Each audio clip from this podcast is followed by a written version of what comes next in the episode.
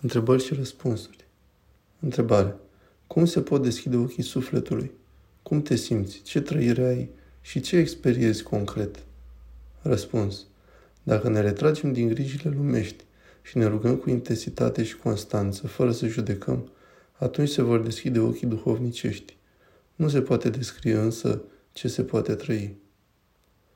Întrebare. Când primești de la alții bullying, răutate, bădărănie, indiferență, Poți spune că astea sunt manifestări ale smereniei sau sunt manifestări negative care doar te smeresc? Răspuns.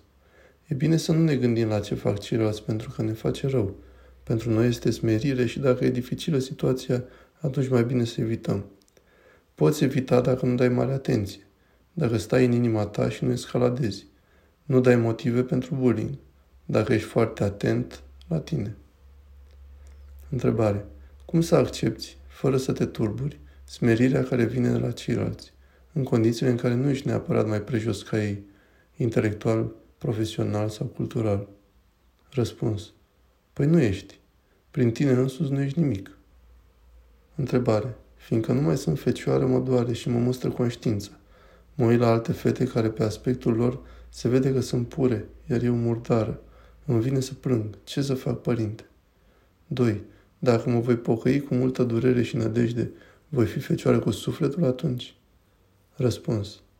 Să nu te deznădăjduiești, ci să ne pocăim cu multă durere în inimă și nădejde către Domnul. 2. Da, desigur, evident. Întrebare. Atunci când nu primim ce am cerut în rugăciune, este bine să înțelegem că nu este voia Domnului și să nu mai căutăm noi alte căi că vom avea de suferit? Răspuns. De obicei, da. Din cauza asta să spunem, facă-se voia ta. Întrebare. Cum putem să ieșim din captivitatea dimensiunii materiale cotidiene?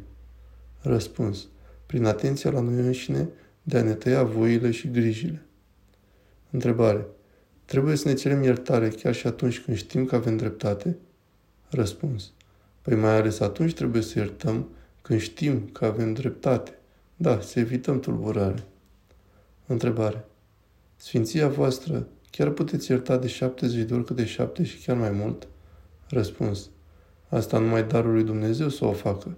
O facem cu darul lui Dumnezeu, însă trebuie să o facem, altfel nu vom avea liniște. Întrebare.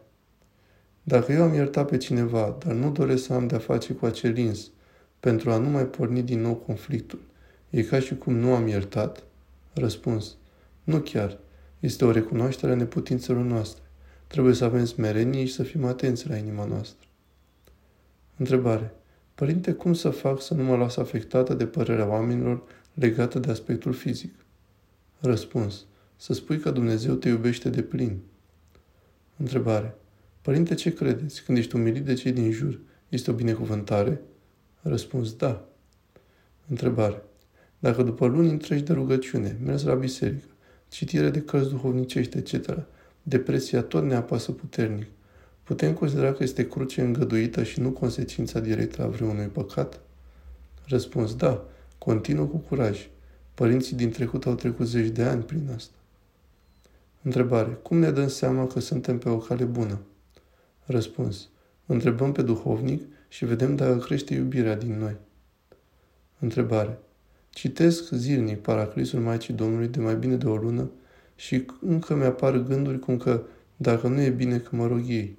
Nu le vreau, cred că e bine, dar tot apar. O să dispară? Răspuns, da, dacă nu le dai atenție, în timp o să slăbească și încet, încet o să dispară. Nu te lăsa însă și dacă reapar, nu te tulbura.